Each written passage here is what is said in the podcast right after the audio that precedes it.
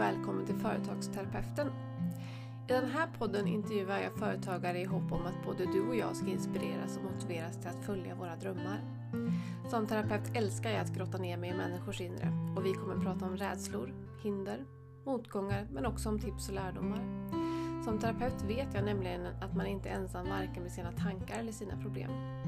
Jag hoppas därför att både jag och mina gäster kommer hjälpa dig vidare på din företagsresa genom att dela våra erfarenheter.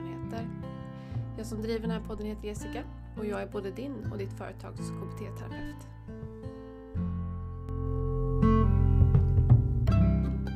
Hej Jessica och välkommen till Företagsterapeuten! Hej och tack! Så kul att ha dig här!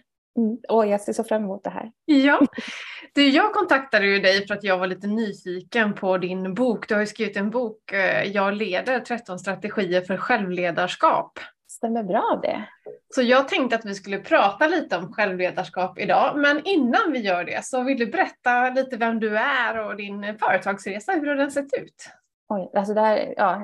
det kan vara en lång historia. Ja, jag menar det. Det var en stor fråga. Ja, alltså, om vi tar historia, jag, jag kommer nog fram rätt mycket i berättelsen överlag. Mm. Men jag startade företag som 19-åring. Mm. Och det är, ja, alltså jag ser, den här veckan är det liksom exakt 17 år sedan som jag fick tillbaka papperna. Jag hade suttit där på jullovet liksom och eh, skickat in ansökan till myndigheterna. Eh, och så 25 wow. januari fick jag papperna att nu är jag företagare. Jag är jättestolt över att jag någonstans valde mitt liv där. Mm. Eh, alltså verkligen inte bara, efter massa år med skolgång när man får gå in i ett system som är någon annans och som aldrig riktigt passade mig. Det gick jättebra för mig i skolan, men det var inte mitt system. Nej, precis. Och så liksom det första jag gör på något sätt är att välja väg.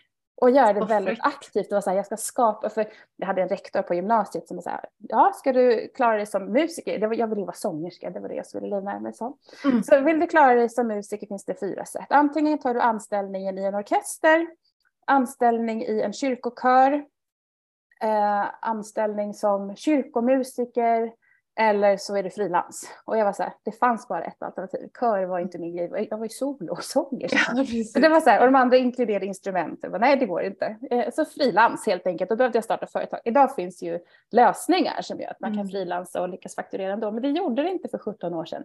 Så jag skulle starta företag. Eh, så det kom väl av att min rektor gav mig liksom vägledning. De alternativen. Ja. Var det några, hade du liksom var företagare nytt för dig eller var det företagare i familjen eller var det här liksom ändå ett stort så här, jag har bara det här alternativet? Mm, alltså, så här, jag har inte reflekterat så mycket över mina föräldrars olika vägval eller släkten. Så, här. så nu när jag tittar på i efterhand så mm. kanske så här, det var inget stort steg. För Nej. mamma var företagare, pappa var uppenbarligen företagare, bara, han hade ett stort företag och var flera delägare. Jag tänkte, han gick till jobbet. Liksom. Mm. Eh, mormor drev företag, morfar drev företag. Alltså, någonstans, vi har ju en släkt av entreprenörer mm. Och jag vet att vi säger, ja men det är så lätt för dig. Och för mig var det så här, jag har inte tänkt på om de drev eget eller om de var anställda eller de gick ju till mm. jobbet. Liksom. Ja men precis. och skillnaden tror jag är egentligen att har man, jag, jag kommer ju från en familj där de inte är egenföretagare så, jag tror att skillnaden kan ju vara så här att man får massor med så här förvarningar, att nej, det är så osäkert, det är så farligt, liksom att det är ingen som kan, peppar, puttar jag fattar, jag kan säga, Det första min mamma sa när jag gick till henne och berättade, du jag bestämde att jag ska starta företag, då sa hon, ska du vara lika dum som din mamma så var det då. Så den finns ju då även om man har företagare i familjen. Okay. Du fick inte peppen dit. Men vilket stort Men, steg. Ja, vilket stort steg som 19-åring. Du har verkligen din, eh, ditt barn att tacka dig för ditt yngre själv. Liksom, att tacka ja, att jag samtidigt valde. som det inte var så stort steg, för det var så självklart. Jag skulle ju sjunga. Mm. Någonstans tror jag att det var lättare då för jag mm. visste kanske inte så mycket alternativen. Idag kan jag inte ens mm. tänka, alltså jag har aldrig varit tillsvidareanställd någonsin. Så för mig, alltså jag vet inte hur det är egentligen, men jag kan inte ens se mig själv som det. Så att ja, där så startade jag, började med att, jag pluggade på högskolan då parallellt för att jag skulle, okej okay, vad behöver jag för att lyckas som företagare? Så jag pluggade konst, kultur och ekonomi, så jag är mm. företagsekonom eller kulturekonom med inriktning på marknadsföring. För det var vad jag trodde att jag behövde för att lyckas som, som sångerska. Och det är också så här, okej, okay, ta hela omvägen förbi en hel högskola högskoleutbildning, det är också klassiker. Ja. Men jag startade ju ändå parallellt mm. och då tog jag ju alla kurser jag hade på högskolan och applicerade dem direkt på mitt företag. Så jag vet mm. när vi mm. läste redovisning och beskattning, det var så här 90 procent var underkända på den kursen mm. Eh, och jag hade högsta betyg och det var för att jag såg anledningen till varför jag behövde lära mig. Så det här liksom, företaget var ju min motivator på alla sätt och vis. Så mm. från början så sjöng jag på dop, bröllop och begravningar. Det var ju liksom det jag lyckades, eller framförallt dop och bröllop. Det var ju mm. det jag kunde göra på helgerna när jag liksom pluggade på vardagen. Mm. Och så var det så, okej, okay, men jag spelar inget instrument, jag sjunger bara. Så var finns det redan musiker? Ja, men de fanns ju i kyrkan. Där fanns det ju redan en kyrkomusiker som ofta ställde upp och kompa. Mm. Så då hamnade jag liksom, okay, jag vill sjunga, jag vill beröra. Var finns de människorna som, som köper utifrån mina förutsättningar? Så då hamnade jag där och sen frilansar jag fortfarande, fast nu har jag mycket mer begravningar. Apropå liksom vardagspussel, nu är det lite omvänt. Nu har jag ju barn med matcher och aktiviteter hela helgerna. Eh, så nu vill jag ju helst jobba vardag när de är i skolan.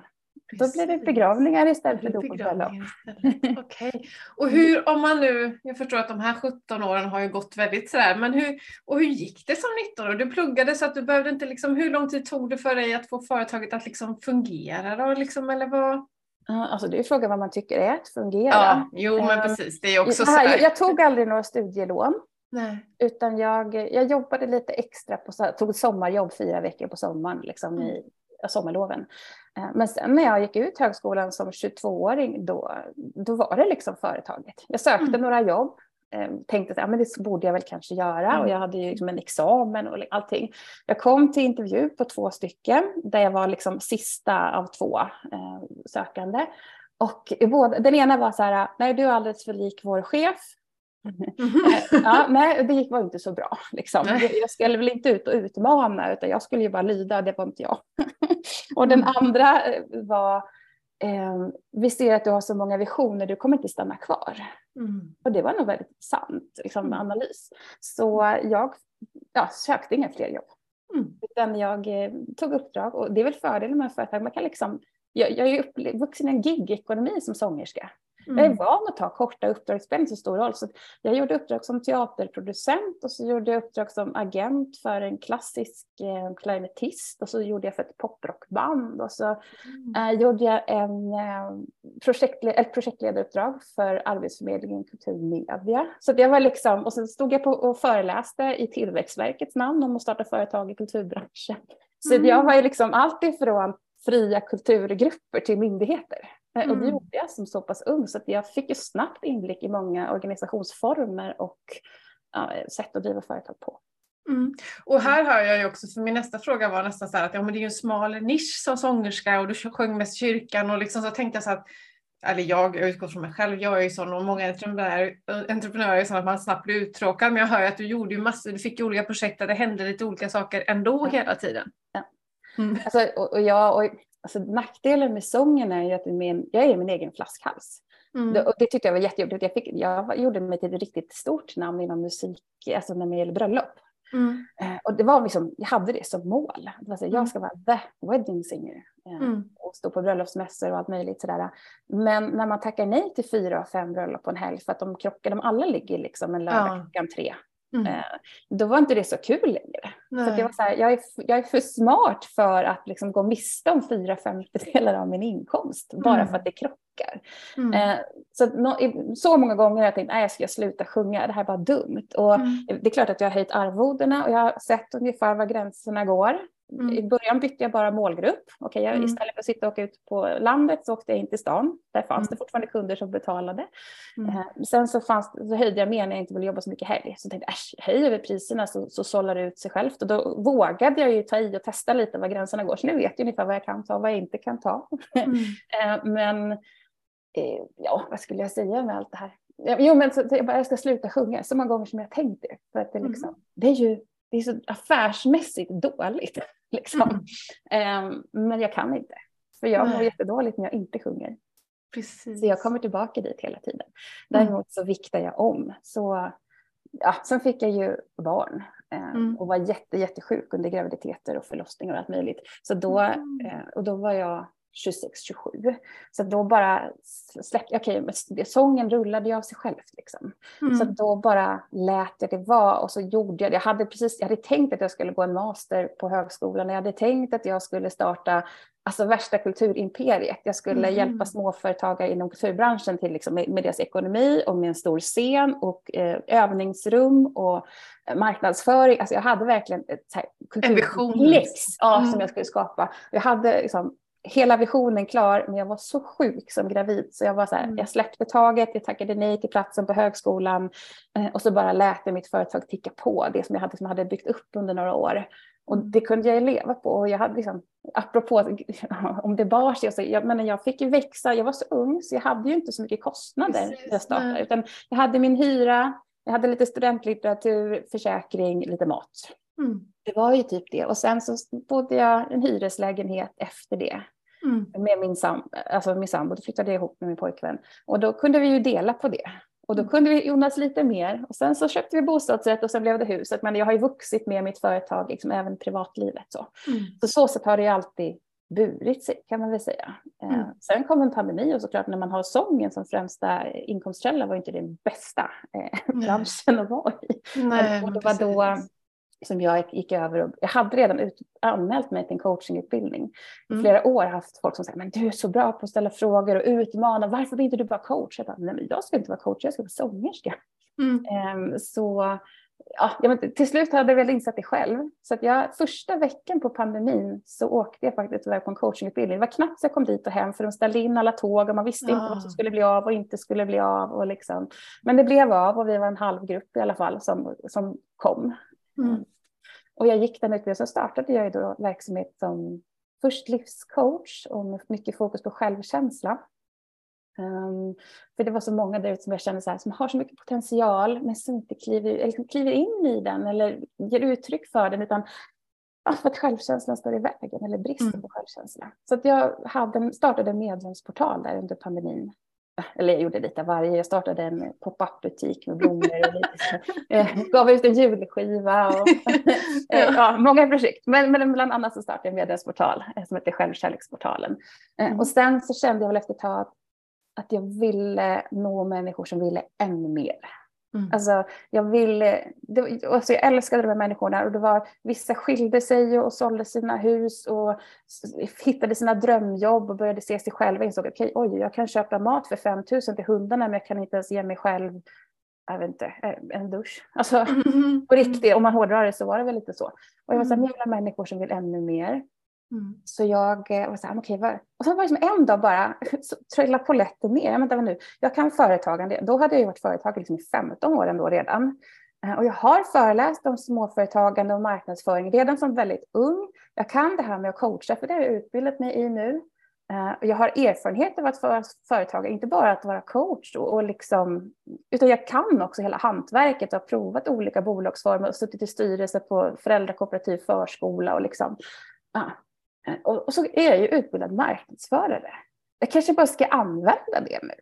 Alltså, det är klart att jag hade gjort det i mitt företag, men det var som att allt det här, att stå inför folk och ta liksom. plats. Och, ja, alltihopa bara, men det här hör ju ihop. Så då var jag så här, mm. nu ska jag coacha småföretagare i mm. liksom inta scenen, om kan säga. Men liksom att kliva in i sitt själv. Alltså, det är samma sak. Det är också så här, vi behöver självkänsla för att synas på den där videon, höras i den där podden eller vad det nu är. Mm. Eller höja priserna, att våga mm. stå för sin kunskap. Allt det där kräver både självkänsla och självförtroende. Mm. Och då var jag så här, ah, men den, de, och alla som har någonstans skrivit på pappret, nu ska jag driva företag, de har tagit ett aktivt beslut. De har visat att jag är villig att satsa på min dröm. Mm. Och då började jag coacha småföretagare och så, så släppte jag självkärleksportalen och startade istället en medlemsportal för företagare. Eh, mm. Så utvecklas i marknadsföring. Mm. Så det kan man väl säga om sammanfattar min... sammanfattar resan. Ja, det, det, är många små grejer här och där. Precis, och ofta så brukar det ju vara så. Det är ju liksom att man har inte en boll i luften utan flera. Mm. Men något som jag också tycker är jätteinspirerande och också en anledning till att jag vill att du skulle vara med det är att när man har en sån här smal nisch som säger att jag är sångerska eller man vill jobba med hundar eller någonting som känns litet så får ju folk så här, det är svårt. Det går mm. inte. Det kommer aldrig funka. Liksom. Och jag mm. tänker också att det är så viktigt att visa att när man tittar, det går. Liksom. Det går Absolut. att driva företag liksom, ändå med det du brinner för och älskar. Absolut. Men, ja. det, alltså jag har, det har jag nog aldrig tvivlat på. Alltså inte, inte på riktigt. Det är klart att sen ungefär vart tredje år så kommer jag till så här, jag mm. orkar inte, där går inte, ingen, alltså det, bara för att det var en tom månad helt plötsligt i bokningen. Mm. Och sen mm. brukar det alltid, alltså det har lärt mig genom alla åren, att jag har gått igenom den cykeln så många gånger, mm. att jag har sett att det alltid har löst sig. Mm. Och varje gång så är det väl kanske för att någonstans har man börjat ta saker för givet, att man har kommit in i en, en lunk och, att det, och så händer det saker i omvärlden så att det ser inte ut som att det gjorde förra året eller förra, förra året. Eh, och så bara, okej, okay, då kräver det lite insats av mig igen. Mm. Och så växer företaget. För det, alltså den här krisen, den här tvivlet, det är bara liksom första steget på utvecklingsresan. Så jag mm. tänker att det är en naturlig reaktion och den ska komma mm. för att du ska utvecklas. Annars kommer Oj. andra att springa om. Liksom. Ja, precis. Och jag tänker att det där tvivlet, det är som du säger, att det har man nog från och till hela tiden. Jag vet ju bara min resa, det känns ju som liksom självutveckling på snabbspeed liksom hela ja. tiden, att man utmanas och utvecklas och går tillbaka. Att, nej, jag vill bara liksom klamra mig fast i en anställning för att känna mig lite trygg, fast jag vill absolut inte tillbaka. Liksom, att det är hela nej. tiden sådär. Och jag kan också säga, äh, jag, jag, kanske bara ska bli anställd. Så det är ungefär så det låter vart tredje år. Jag, kanske, ja. jag hade en sån här, det var väl om en året som gick nu, så var jag tillbaka igen i det här. Jag bara, jag kanske bara, så, så, nej det ska jag verkligen inte. Det var första gången jag verkligen kände så här, nej, jag är mm. över, jag har aktivt valt att inte göra det där. Alltså jag ska inte mm. vara anställd. Mm. Jag, men, och det var också så här, förut var jag mer så här, okej okay, jag tar en anställd, jag kan väl jobba på ICA eller något. Nu var det åtminstone så här, ah, men jag kan väl gå in som näringslivschef någonstans. Så att jag har ändå så här, även anställningen eller tanken om dem utvecklas ju. Ja, precis. Mm. Men vad kul att höra om din resa i kortversion. Det är ju svårt att förklara 17 år på, på några minuter. Men om man ska gå över till självledarskap, jag tycker att det är mm. väldigt intressant. Och när, när, jag tänkte på det här i, igår lite grann, så tänkte jag så här att innan jag drev eget på heltid så tänkte jag att självledarskap det är jag grym på. Det handlar om att pusha mig själv järnet liksom. Mm. Att jag kan tvinga mig själv att jobba supermycket, för det är jag skitgrym på. Så inser jag så här, nej men självledarskap är ju också att liksom ta en paus Jessica. Du får, rast. Mm. du får ta rast. Du får liksom... Det tog många år att lära mig det. Precis, och där, där är jag nu där jag liksom försöker att eh, bränna piskan liksom. För jag är skitduktig på att piska mig själv. Mm. Men jag är lite dålig på det andra. Så att, vad är självledarskap? Vad skulle du säga? Och hur kom det sig att du kom in det här på en bok? Ja, alltså jag kan ju börja en bakgrund eller så. Mm. Eh, det var ju så när jag började coacha med småföretagarna så var det precis som jag sa, där, att det var så många som brast i självkänsla och självförtroende eh, och det var därför saker och ting inte blev gjorda. Mm. Eller så var det så att det, det funkade inte på hemmaplan. De, som du säger, så här, pressa sig och pressa sig och pressa mm. sig och skulle ut och så blev de förtvivlade för att de inte fick resultat och så räckte de inte till hemma. Mm. Och det var väl det som hände när jag själv fick barn. Vet, jag drev ju på företag som jag hade gjort. Mm. Och sen plötsligt kom det barn in i ekvationen och jag skulle mm. fortfarande göra allt det där andra jag hade gjort. Och det var ju liksom det var ju katastrof. Ja. Så att jag vet hur det är att försöka göra allt. Eh, och jag hade en coach en gång som sa till mig, men vet du vad, du är inte ambitiös. Jag bara, jo, jag är den mest ambitiösa som finns liksom på jorden. Nej, att, att liksom göra allt är inte att vara ambitiös. Det var dumt. Alltså, hårdraget liksom. ja. Jaha. Ja. Um, så det var väl i, ur det, så jag blev så här, när jag var liten så såg jag ju på företagande som liksom en, en affärslokal eller en kontorsbyggnad. Men med åren så har jag insett att alltså, företaget är bara en pappershandling. Apropå vad jag sa, det, jag fick hem ett papper från myndigheten som sa att den 25 januari 2006, nu är du liksom företagare. Mm. Eh, och, och, det som gör det företaget är ju människorna. Vad vi som människor fyller företag med, företaget med handlingar, värde för kunderna. Eh, och, och då är ju företaget beroende av mig. Om mm. jag inte utför de här handlingarna, om jag inte ger värde till kunderna, ärligt talat, då är ju företaget på ett papper. Det är det som är kvar. Mm. Eh, så för att jag då ska kunna alltså stå där och sjunga på en begravning och lyfta människor som är i djupaste sorg. Alltså vi kan ju, det kan vara så brutala berättelser liksom, mm. eller livsöden. Och då behöver jag må bra när jag står där, för annars mm. bryter jag ihop fullständigt själv. Mm. Så ähm, Ja, så att både hur vi mår fysiskt och mentalt spelar liksom roll för utkomsten av våra företag. Mm.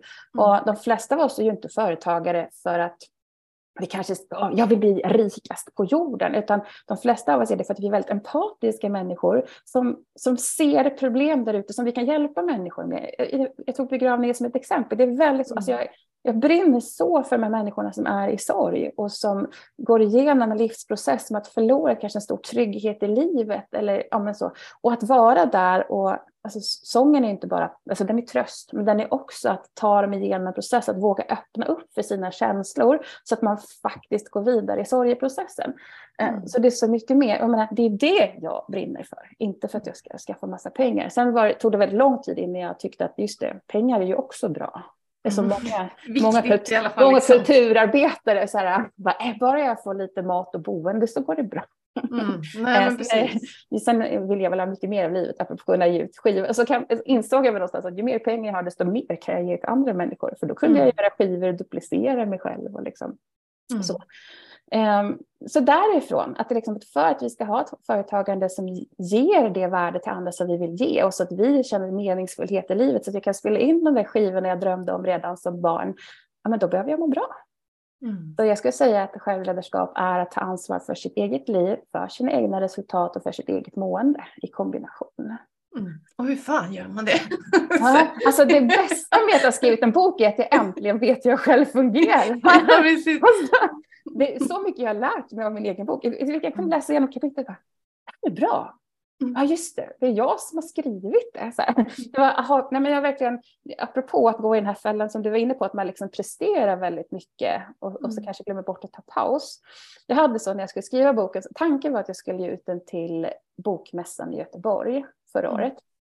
Uh, eller allra först så skulle jag skriva den året innan, men då fick jag covid och bara släppte taget för jag var jätte, jättesjuk. Men i alla fall, mitt mål var Göteborg och Bokmässan. Och sen så det förmådde mig inte riktigt att skriva och jag lyckades inte hålla del-deadlines. Så vi fick den inte tryckt i bokmässan. Jag stod på bokmässan utan bok, men mm. med flyers liksom. Um, och, så var, och jag slog rätt mycket på mig själv. Jag bara, vad är det för ledarskap när jag inte ens, alltså självledarskap, vem är jag att snacka om självledarskap när jag inte ens lyckas hålla en deadline? Det var ju viktigt för mig att ha den här till bokmässan. Och så och då var ju den här, för då hade jag liksom en utifrån bild om att självledarskap är just det där som du säger, att man, mm. man sätter sina resultat, man når sina mål, man håller deadlines och är liksom duktig på något mm. sätt. Och sen så bara, okay, men vad har jag skrivit i boken egentligen?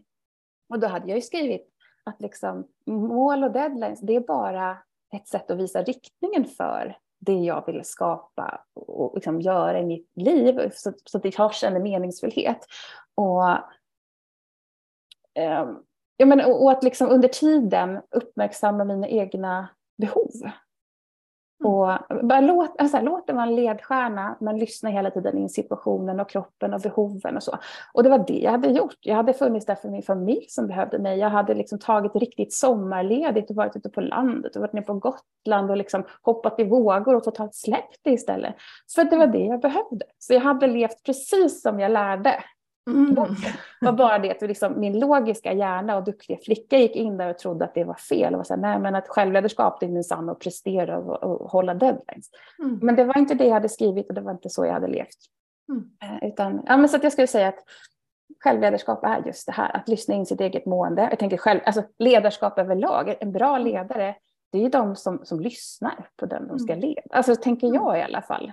En ledare jag vill följa är någon som lyssnar in mig och, och som samlar in mig och inte liksom bär mig, men, mm. men visar vägen och lyssnar och, och liksom leder åt rätt håll och visar vägen.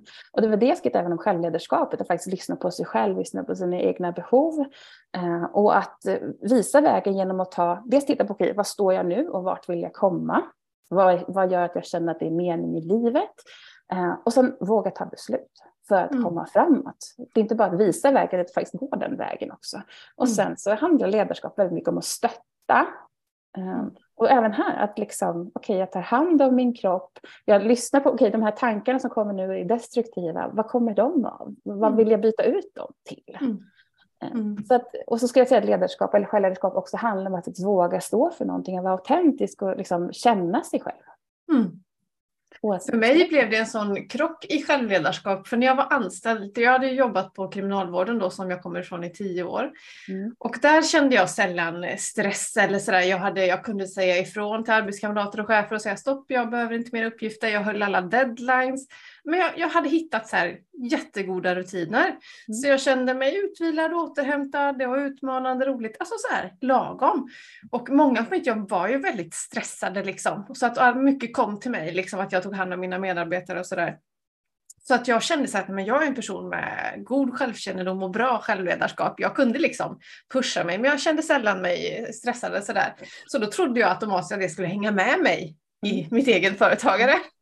som nu i efterhand inser jag är ett helt nytt jobb. Så jag insåg ju liksom ett år senare att men jag har ju noll gränser här. Jag säger ju inte nej till kunder, klienter, jag säger inte nej till någon utan jag låter alla köra. Jag som har varit skitbra på att sätta gränser och jag pushar mig själv alldeles för hårt. Jag tar inga raster. Jag liksom Ja men du vet sådär, och det, alltså, det tog så lång tid att se att jag, jag kunde liksom inte kopiera det här självledarskapet till det här. Jag tror att det beror på två saker, så spontant. Jag tänker ja. Det ena är när du har en anställning så har du också en arbetsbeskrivning mm. som säger det här är ditt område. Framförallt om det är på större företag där det finns många olika roller och det är så tydligt mm. att okej, okay, det här är inte mitt bord utan det är ditt bord. Då kan jag lägga tillbaka det liksom. Ja, men alltså ja. företag, i ditt eget företag om du inte har anställda så är det ju bara du på alla roller. Mm. Och, och, det är så här, arbetsbeskrivningen är ja, jag har alla hattarna. Precis. Och då är det så här, okej, okay, då finns det ju inte den här äh, gränssättningen på samma sätt. Alltså det är också en bok, i, eller en del av boken, att jag säger så här, sätta, sätta gränser och inte så mycket sätta gränser mot andra utan gentemot dig själv och alla mm. dina dessa liksom, idéer och lustar. Och, för det tänker er andra, att i ditt eget företag så brinner du ju för det du gör hela tiden. Mm. Eh, och då är det så lätt, i alla fall jag är en sån som bara hoppar på, bollar, mm. Och det här är spännande och det här vill jag lära mig. Och det här, alltså nyfikenheten är ju min bästa ledstjärna på många många mm. sätt. Verkligen gör ju att jag lär mig mycket och utmanas och så. Men det är ju också en stor akilleshäl ibland. Jag skulle mm, aldrig precis. säga att nyfikenhet är negativt, men Nej. det är ju ibland, i alla fall om man, eh, om man då inte stoppar sig själv från att agera på all nyfikenhet så blir det ju ett problem. Mm. Eh, så det är väl det, att man brinner för allt och har ingen arbetsbeskrivning utan den är så här, du gör allt. Mm. Och sen undrar jag så här, bra och dåliga gränser, för nu i efterhand kan jag också tänka så här, förut när jag jobbade heltid och så drev jag eget vid sidan om. Då jobbade jag ju mycket på kvällarna. Jag satt och planerade. Alltså jag gjorde saker som jag tyckte var kul. Vet. Mm. Lekte, mm. lekte företagare på kvällarna. Mm. Liksom. Men nu när jag driver på heltid, då har jag ju stoppat det. Utan nu, då satte jag en gräns. Jag jobbar inte kvällar. Men då inser jag att allt det där lite leken och lusten och det roliga har jag ju tappat också då. För när jag jobbar så jobbar ah. jag bara. Ah. Och det insåg jag ganska nyligen liksom att Ja, det är ju en bra gräns att jag inte ska jobba dygnet runt. Men samtidigt, när ska jag få min lektid då? För min arbetstid jobbar jag ju mycket på. Liksom. Och, så det kanske inte var en bra gräns att jag inte får öppna datorn och leka i Canva hitta på en ny idé eller vara nyfiken. Mm. Mm. Utan allt företagstankar bara stopp på kvällen, nu ska jag göra något annat. Och fast min hjärna älskar ju företagande och idéer. Och liksom. Ja, mm. jag har också varit där. Det var faktiskt inte så länge sedan. Utan, det tyckte jag var så, apropå att man ska passa in i samhällsnormer utan att passa in, liksom, utan att egentligen göra det. Jag vet mm. när barnen var så här, när de gick på förskolan, då var jag ju tvungen att jobba för det sa lagen, annars fick de inte vara på förskolan. Precis. Och det var också så här, men alltså om jag har nu sjungit hela helgen, vilket jag ju hade, eh, mm. och så, så här, då, då kan inte jag jobba måndag. Alltså, det, det gjorde ju att jag jobbade sju dagar i veckan. Mm. För att då barnen fick bara vara på förskolan om jag jobbade, så då jobbade jag måndag till fredag. Och sen jobbade jag också lördag söndag. Det var ju sen mm. då jag insåg att ingenting höll när barnen kom in. Det var den här ekvationen sprack. Liksom. Mm. Men det var det här att Alltså de som jobbar natt, de får ju visst ha barnen på förskolan en stund för att de ska sova. Jag vet inte hur reglerna ser ut. För aldrig, mm. liksom. Men det var ändå så där att ja, jag kraschade i det där. Och sen mm. blev det också så här, okej, okay, nu är barnen här, nu, nu är de där, nu ska jag jobba. För jag, kan, för jag, är så här, jag älskar ju att vara kreativ på kvällen. Mm. Men för att det ska funka att vara kreativ på kvällen så måste jag ha vilat en stund på dagen eller släppt det några timmar. Och då var det mm. också så här, mitt naturliga sätt att funka funkar inte med vårt liv. Det är liksom så här, här lagom till jag har energi att jobba igen, då är mina barn jättehungriga och ska på sina aktiviteter.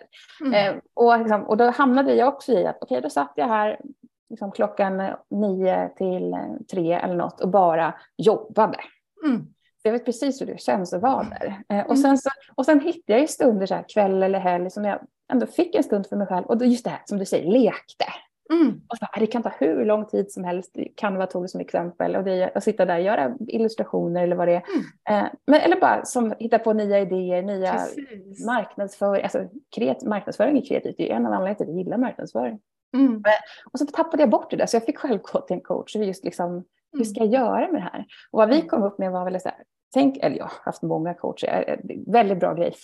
Ja, det har jag också. Alltså, för man är ju ensam i sitt eget huvud och det, ja, man det är inte bra. runt. Ja, precis. Eh, nej, men en sak som var var så här, okay, men om du, jag hade med mig från en coach, okay, välj ut tre grejer varje dag. Som är så här, när jag gjort det här så är jag nöjd. För annars har man så lätt att titta på liksom, att göra listan och allt som inte är gjort. Men så här, välj ut tre grejer varje dag och så när det är gjort så är du nöjd. Då kan du släppa taget och jobba.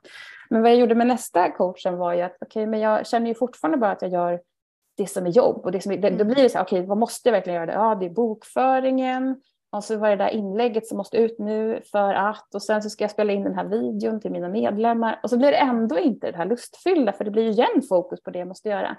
Så det var så här, okej, okay, eh, vi gjorde så att vi bara skrev ner vad är viktigt den här veckan. Eh, och, och det var ju ofta de där grejerna, men jag, jag, planerade inte in när de skulle ske, utan det, det blev så här, jag gick in, tittade på vad har jag skrivit är viktigt den här veckan? Ja, det här, men den känner jag för idag. Så det blev liksom, jag, genom att bara planera, okej, okay, vad är viktigt den här veckan? Och sen bara gå in varje stund, så bara, vad känner jag för just nu? För det kan vara så att jag har en kund som jag gör ett supportuppdrag åt, för att de annars, alltså ett internationellt företag, så jag tar deras svenska kunder. Och det kan vara så att bara, men nu känner jag för att bemöta lite ärenden i support. Jaha, men då gör jag väl, det var inte alls vad jag hade tänkt göra den här tiden. Men det är det jag känner för och då går det lätt. Mm. Eh, och då tar det kanske så en kvart att göra det där. Mot om jag hade väntat till eftermiddag när jag var inne i flow i något annat så hade det tagit en timme att göra samma uppgift. Mm.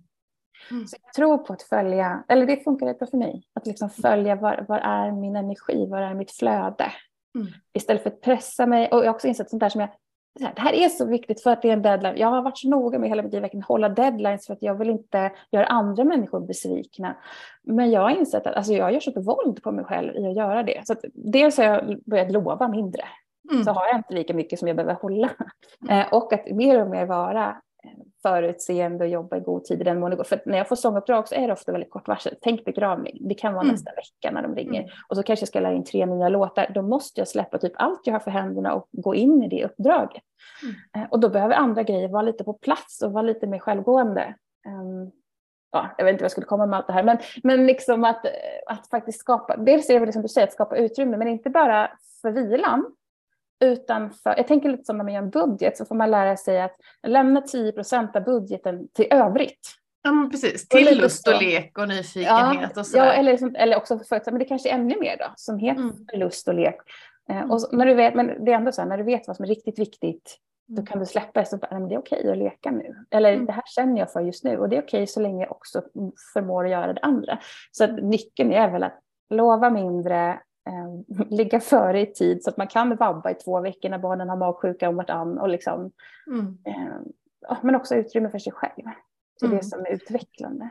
Och jag vet precis som du sa att jag startade ju eget för att jag ville följa min energi för jag vet att jag är jävligt snabb och kan jobba väldigt hårt men sen har jag mm. också dippar där jag liksom känner mig jättesvag och trött och det går upp och ner så jag har tänkt så här ett hållbart arbetsliv skulle för mig vara att kunna följa min energi. Men mm. nu när jag är egen så kör jag på stenhårt i alla fall och inte alls följer en sämre dag. Och det är ju det att öva på att, nej men Eska idag är du tröttare, idag kanske det räcker att jobba tre timmar eller ta dina två samtal, sen är det färdigt liksom. Att också mm. vara det här självsnäll liksom för att kunna orka upp igen till toppen liksom. Mm. Apropå coach, jag hade en coach som också sa så här, att, att vila är en del av din arbetsbeskrivning. Apropå att vi ibland saknar arbetsbeskrivning. Och det, mm. när vi då gör vår egen så är det en sån grej vi verkligen glömmer. Men jag mm. märkte det när jag själv gjorde ett årshjul för min marknadsföring för hela året. Mm. Så jag började med att lägga in barnens lov. Det är väl fördel med barn här då, för de, då behöver man säga, ah, här är de sommarlov, då kommer jag behöva vara lite mer ledig, då kan inte jag boka in stora grejer eller kampanjer. Och här är de höstlov, och här är de sportlov, och här är påsklov, och här är mm. lovdagar. Och bara, där kommer inte jag, så jag har ju liksom lagt lanseringarna där det är ett par veckor sammanhängande.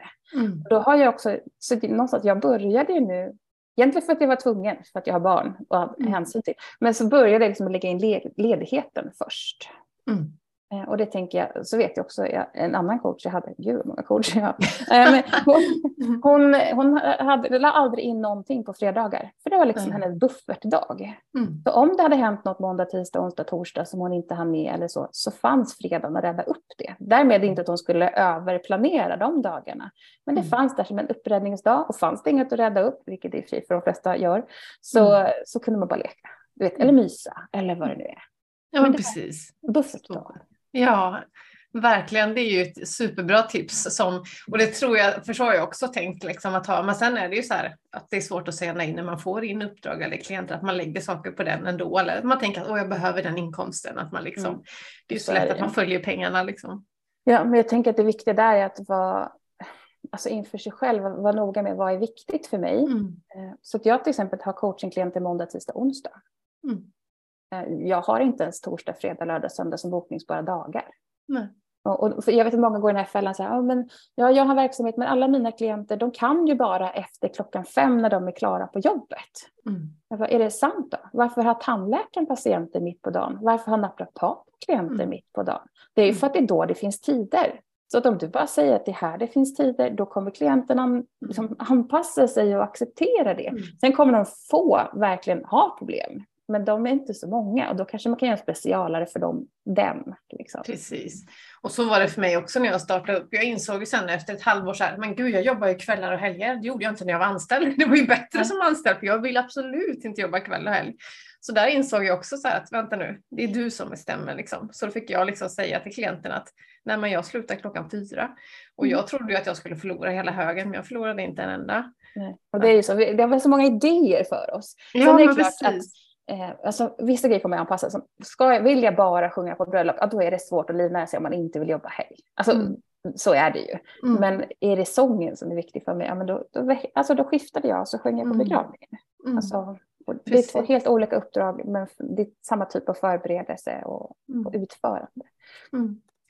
Men om man sitter här som lyssnare och tänker att Åh, jag vill bli bra på självledarskap eller jag behöver förbättra det här. Vad, vad gör man då? Vad, vad börjar man liksom? Eller hur vet man om man har bra? Nu ställer jag massor med frågor samtidigt. Du får fånga upp den du känner är enklast. Hur vet man om man har ett bra eller dåligt självledarskap? Liksom? Vad... Alltså jag tänker att du märker det på resultaten du har i livet. Mm. Lite så här, hur mår jag? Mm. Eh, och när jag skapar, får jag dem, så här, dels vilka drömmar har jag haft i livet och har? Genomför jag dem? Uppnår jag dem? Mm. Eh, och om jag inte når dem, är jag åtminstone på väg mot dem? Eller så att jag bara släppt dem och tänker att ja, det, det, är verkligen en dröm. Eh, alltså, jag vet att det var verkligen, jag har känt mig så levande de senaste åren när jag har liksom genomfört mina barndomsdrömmar. Det är verkligen, jag stod som barn och ville ge ut en skiva med, med sånger för liksom, glädje och sorg. Det gjorde jag 2019, sen tog det albumet. Liksom. Jag tror jag började spela in 2015. Mm. För det var mycket pengar och nya processer och så. Och jag har drömt om att skriva bok sedan jag var liten. När jag var liten tänkte jag att det var en diktbok eller en roman, men nu blev det en fackbok. Men det är liksom, jag har känt mig väldigt levande när jag har gjort mm. det. Så jag tänker en sak är så här, vad vill jag i livet och gör jag det? Mm. Och en annan är väl just, hur mår jag? I det jag gör. Självledarskap är ju att ta ansvar för sitt eget mående. Och sen kan, vi kan inte styra alla våra omständigheter, så är det ju. Men vi kan välja hur vi förhåller oss till dem och vi kan påverka fler omständigheter än vi tror. Mm. Så, så, det viktigaste är egentligen reflektion, att gå tillbaka till dig själv. Är jag på rätt väg? Hur mår jag? Ja, mm. liksom. jag, jag, vill backa till det jag sa när jag sa vad självledarskap var, nämligen att lyssna på sig själv. Ja, Ja, det skulle jag säga. Det, och, och någonstans är det att utvärdera, är, okej okay, vad vill jag ha i livet? Är jag där? Och det, alltså, sen att man inte är där man vill vara betyder ju inte att man inte att man sköter sig dåligt eller något. Men eh, också så här, ju mer vi lär oss, ju mer vi upplever, desto större blir våra drömmar och mål. Så det, mm. det ska på något sätt alltid vara större än oss själva, för annars utvecklas vi ju inte. Och, så länge, och utvecklas vi inte så stannar vi av och då blir livet rätt sorgligt. Alltså det blir tråkigt. Mm. Mm. Eller jag tycker det, för jag är som alltid på väg, på gott och mm. ont. Mm. Precis. Men jag tänker så här, men apropå att okej, okay, boken blev inte klar till bokmässan. Nej okej, okay, men jobbade jag på den? Ja, det gjorde jag. Ja, precis. Jag du tog det ändå framåt, liksom, även om det inte var det målet du ville ha där. Liksom. Ja, Så att, äh, agerar jag mot mina drömmar, ja, det, och det kan vara ett pyttesteg. Alltså jag vet ju själv när jag ska göra någonting alldeles för stort, vilket många gör så här vid årsskiftet till exempel, med nyårslöfte, och jag ska minsann träna fyra gånger i veckan från att man var stillasittande. Mm. Alltså det är ingen, ja, nästan ingen, Nej. som, som liksom klarar det ett helt år eller resten av livet. Mm. Och är det något jag tagit med mig mer och mer, dels när jag skrivit boken men också genom livet. Alltså jag avskydde när en, en kollega till mig, eller med, ja, jag ska säga, ja, men en samarbetspartner förr sa, men det lilla stegets kraft. Oh, ja. Fy vad tråkigt, ja, allting ska stå så stort och det ska vara kvantsprång och grejer. Men det ligger så mycket i det. Jag, mm. jag uttrycker det snarare som steg för steg. Men det är verkligen, okej okay, om vi säger nu då att jag går från att vara stillasittande till att träna fyra gånger i veckan då börjar jag kanske en gång i veckan. Mm. Och sätter det. Och det betyder inte att jag har misslyckats när jag då, okej okay, jag tränade fyra veckor i rad en gång, sen den femte veckan, ja, då blev jag sjuk. Eller jag orkade verkligen inte, eller jag missade passet jag skulle ha gått på och då visste jag inte vad jag skulle göra istället. Då är det okej, okay, jag misslyckas den veckan. För att jag tar mig upp, jag har ett exempel i boken eh, som kommer av en vän till mig. Det var någon gång, det var faktiskt apropå träning. Så sa hon så här, men om du är ute och kör och så kör du i diket, vilket kan ske. Eh, och sen så får du hjälp upp på vägen igen. Då tänker inte du, jag har redan kört diket en gång idag, jag kan lika gärna köra ner diket en gång till. Utan du gör ju vad du kan för att hålla dig på vägen. Jag tyckte det var så talande, så här, okej, okay, ja, jag missade att träna, det är inte som att jag skiter i att träna resten av livet, utan nästa mm. vecka upp igen. Mm. Och, tänka, och att sätta den alltså det är någonting som jag lärt mig av att skriva min egen bok, just den här att förlåta mig själv för att jag inte sätter rutiner från start. Och jag har ju mm. tänkt, för jag är också den här som, jag hade högsta betyg i allting hela tiden, jag vet ju att jag kan och lyckas. Men det är ju när det blir, alltså det är ju när, när det är litet, jag vet precis, jag lärde mig ju hur lärarna ställde frågor. Det är så här, ja, de, de lär, man behöver lära sig allting som en punktlista, för det är lätt för dem att rätta. Alltså det, är så här, mm. det var ju mer system än att faktiskt kunna saker. Mm. Eh, och, ja, men, men så. Mm.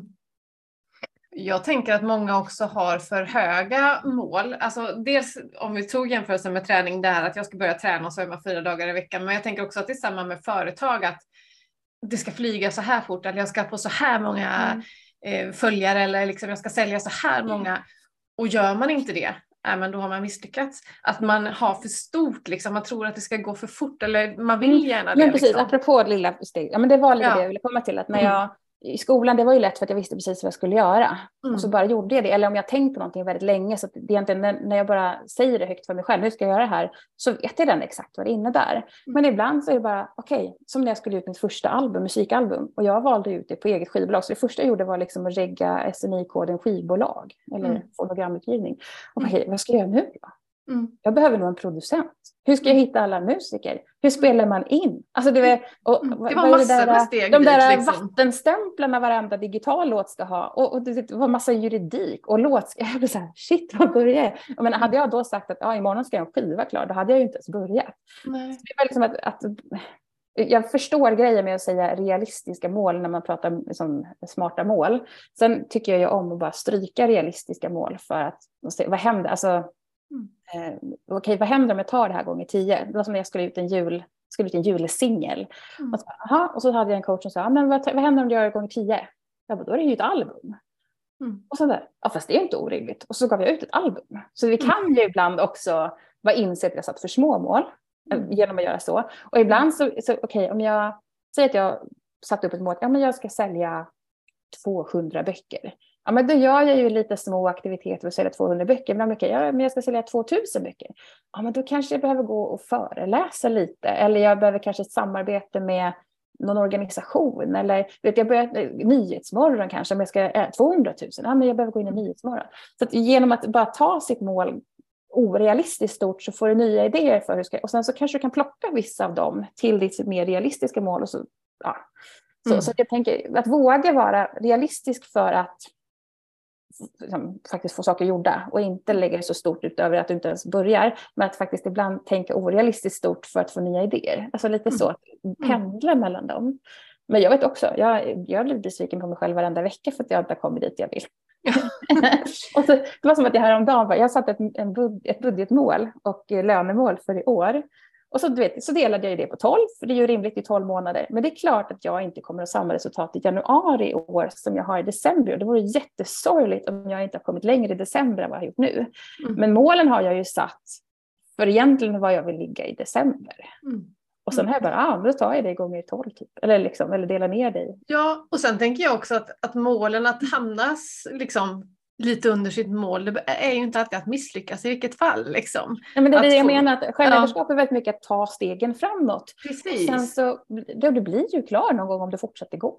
Mm, mm. Och, och sen så, alltså min stora brist, det är väl att apropå att man kanske vill väldigt mycket, oavsett om man är smal nisch eller så, men som företag man har många saker man brinner för, så finns ju möjligheten att göra allting också, för man bestämmer mm. själv. Uh, och att också komma, jag har också det exemplet i boken, att du vet, om du går på 20 olika vägar, så tar du ett steg på varje väg varje dag, så är det liksom, då kommer du känna att du inte kommer någon för du har verkligen gått ett steg på 20 vägar. Men om du går 20 steg på en väg, då kommer du känna, men vilket dagsverke jag har gjort. Mm. Precis. Det är också så här att våga välja Mm. Våga ta beslut. Och sen är jag så här, jag behöver variation. Eh, och där ja, är vi precis. olika. Men mm. det kanske inte behöver vara 20 vägar, det kanske kan vara fem vägar. Det kanske är mm. tillräckligt med variation. För oftast är väl 20 ändå överväldigande. Mm. Att man ska ja, koll på och putta varenda projekt framåt. Och vad befann jag mig i den? Och så kanske man har olika samarbetspartner i varje projekt också. Mm. Och jag tror att vi ofta är så hårda mot oss själva, det är man ju oavsett företagande eller ej kanske, men det här att det är så lätt att ge upp för att det inte gick den här gången eller tro att det är någonting som eh, jag har gjort fel eller liksom, man tänker jag vet själv, jag hade en, en, workshop en gång och så kom det en deltagare, men då var det samma dag som studenten. Jag bara, men Jessica, vad tänkte du nu? liksom sådär. Att, alltså vi, vi kan ju göra fel, det kan vara fel på annonsen, att vi har riktat fel eller satt fel datum, eller i en fattig månad som januari, att det behöver inte vara att jag är dålig eller mitt, min produkt är dålig, eller liksom att det är så lätt att slå på sig själv. Ja. Mm. Alltså, ofta är det ju bara kommunikation. Att man liksom ja. inte har fått fram. Det är självklart för mig, men jag missar vissa led i kommunikationen som gjorde att det var självklart för den andra också. Mm.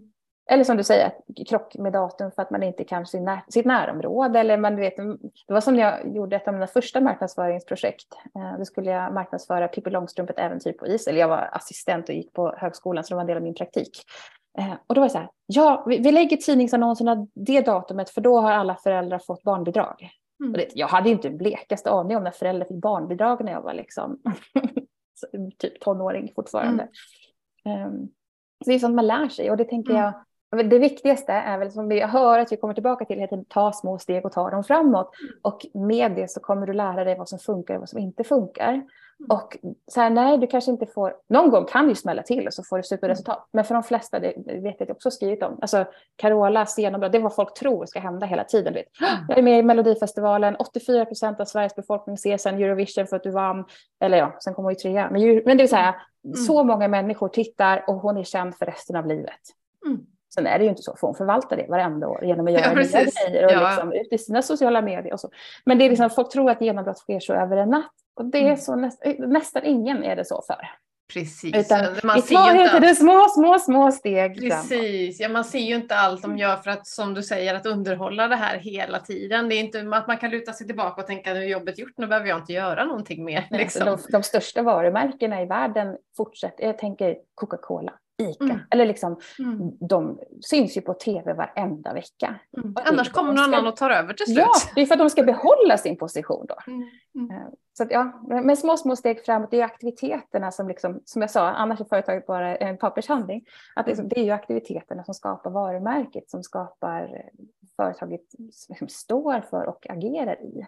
Mm. Eh, och, och, bättre då kanske göra fel och lära sig av det, eh, än att inte lära sig alls.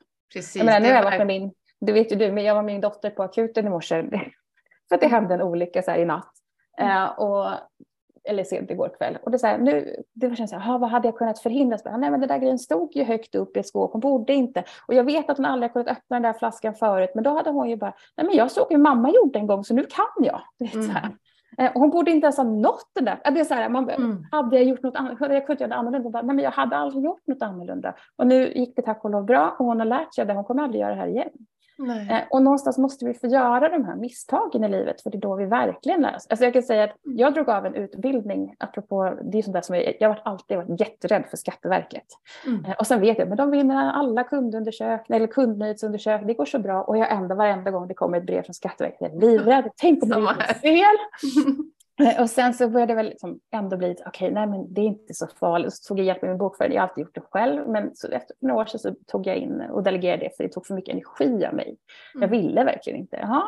Och sen så, och jag och min redovisningsassistent, vi var överens om att jag skulle dra av den här utbildningen och så var det inte mer med det. Och sen så kom en sån här stickprovskontroll då med typ mm. två års fördröjning eller något. Och så han gick igenom, de gick verkligen igenom varenda verifikation i bokföringen och frågade om precis allt. Och då ville vi ha, alltså då jag fick alltså skicka in alltså underlagen på alla fakturer som innehöll moms eller inte moms. Äh, det var så här, och det var så rörigt, det var så mycket energi. Och sen så tyckte de inte att jag hade rätt att ta den här utbildningen. Eh, och då istället så gjorde de om den till lön till mig. Så då åkte jag ju på arbetsgivaravgifter och skatt på det.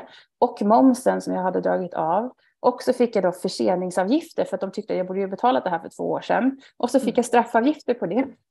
och det var så här, ja, 120 000 ska du in med om fem veckor.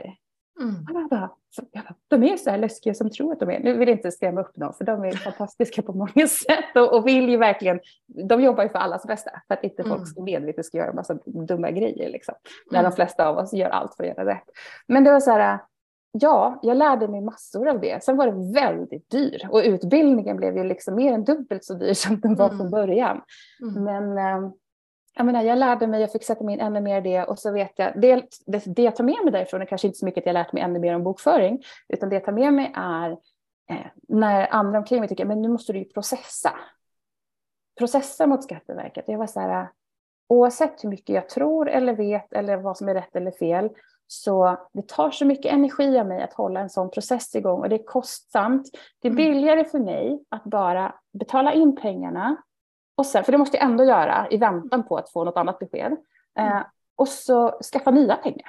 Mm. För om jag sen går ut nu och marknadsför och jobbar liksom aktivt på, på det, att skaffa nya pengar, då är det någonting som jag har med mig alltså, var, för varenda kampanj framåt. När jag har gjort en ny kampanj, ja, då kan jag bygga på den nästa gång och nästa gång och nästa gång. Eller de här kunderna jag fick här kanske köper mer och mer och mer. Så det är så mycket mer värt för mig att gå ut och skaffa nya pengar än att hålla fast vid gamla pengar. Precis. Så det är väl det som jag verkligen tar med mig. Och att jag mm. alltså, insåg att det står jag för. Mm. För det är så lätt, alltså jag vet många, jag, jag tror verkligen, men det är bara att gå ut och skaffa pengar, det löser sig alltid. Sen känns det inte jättekul när man ska in med 120 000 på fem veckor och ligger sjuk i covid kan jag säga. Nej.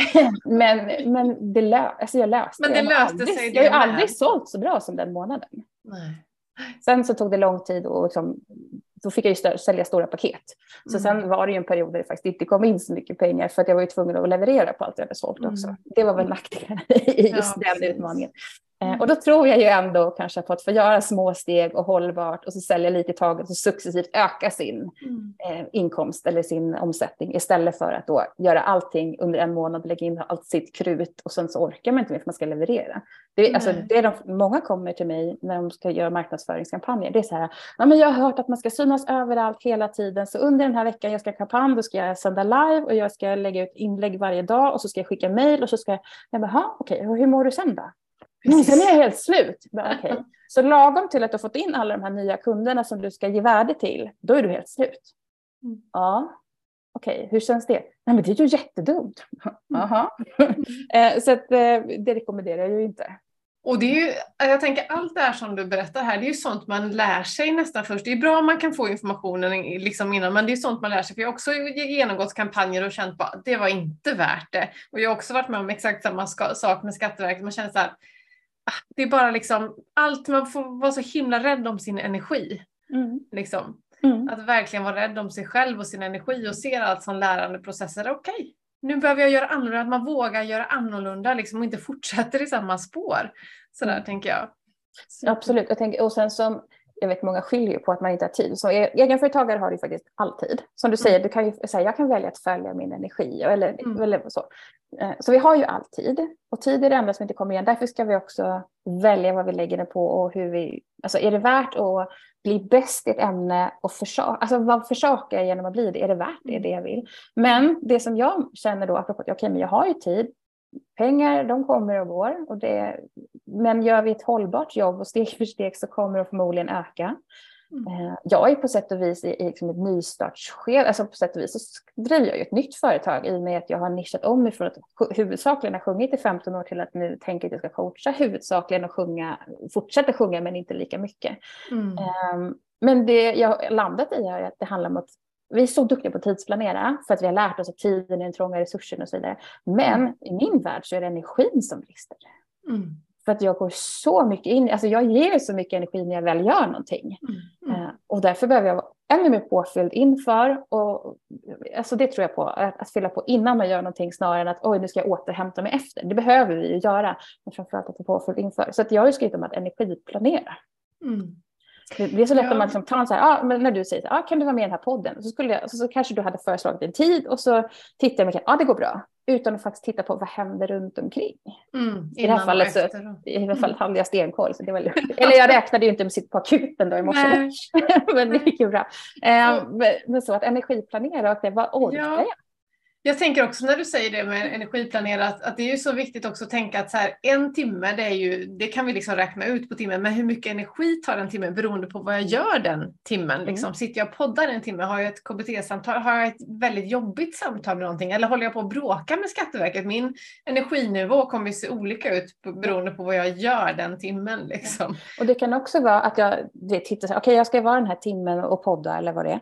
Men jag kanske glömmer bort att det tar energi av mig inför. Att det är så här, jag, jag kanske vill ha en halvtimme när jag bara mm. kliver in i och ställer om från vad jag har gjort. Eller så här, mm. vad vill jag få sagt? Eller alltså, det finns så mycket mm. runt omkring som också tar både tid och energi som vi kanske glömmer planera in. Precis. Så här, mm. Ja, men jag vill jättegärna ha en, ett adventsfika. Den här lördagen funkar. Okej, ja, men när hade du tänkt förbereda fika? Mm. Ja, just det. Mm. Ja, det, det här med ställtid, att ha lite ställtid så man hinner liksom. Ja, det, är så tråkigt. Men alltså, jag ärligt talat om jag tittar på mina dagar så är det mycket ställtid. Mm. Eh, och kanske inte nödvändigtvis ställtid som att jag ska flytta, men mer så här att ja, men jag processar väldigt mycket och har man inte tid att processa, alltså så här, det är inte så mycket, jag, jag brukar säga så här, när jag väl gör någonting så gör jag det fort och det blir superbra. Mm. Men vad jag inte tänker på är otroligt mycket tid jag lägger ner i att processa det nästan omedvetet. Mm. Så att jag jobbar nästan bäst. Gå en promenad. Om jag sitter fast, men gå en promenad. Du vet, bara att jag går i framåtriktning gör att det kommer. Jag vet precis, precis vad jag säger. Eller duschen. Jag skulle in och spela några, eller jag skulle spela in några videor till min medlemsportal. Jag ställer mig i duschen först. Och medan jag står där så bara blub, blub, blub, blub. Jag hade redan planerat allting men det, det föll på plats på ett annat sätt. Och blev en del av mig när jag stod där i duschen. Ja, precis. Du, nu har vi snart snackat en timme här så jag tänker att vi ska äh, runda av lite grann. Det här går väldigt fort och jag skulle kunna snacka en timme till men folk ska orka lyssna också. Men om vi ska summera det här då, vad, vad, finns det något mer du skulle vilja dela med dig av till, till lyssnarna i så fall? Alltså, vad är det summera eller lägga till? ja, precis, få välja.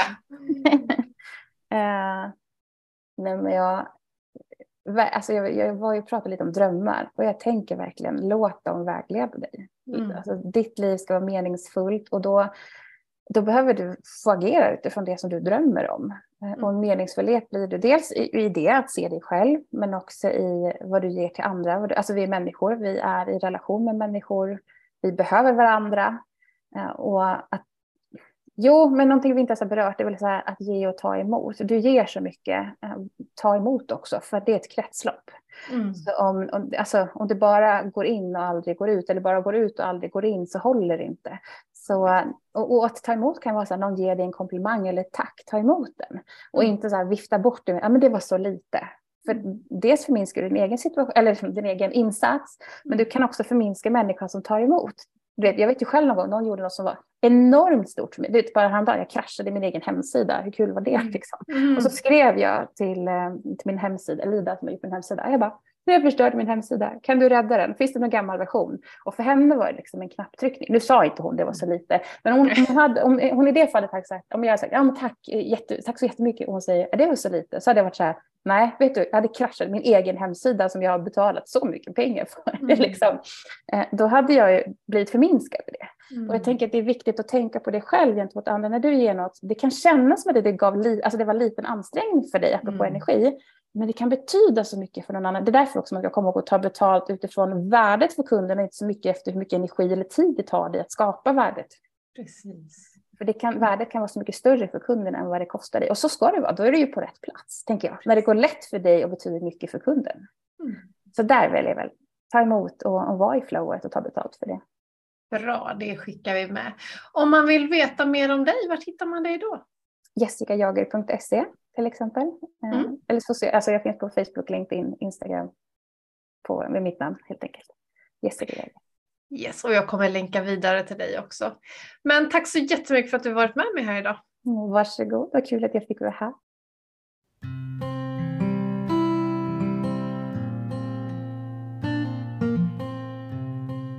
Tack för att du har lyssnat på Företagsterapeuten. Behöver du coaching och vägledning? Tveka inte att kontakta mig på kontakt jessicahjert.se.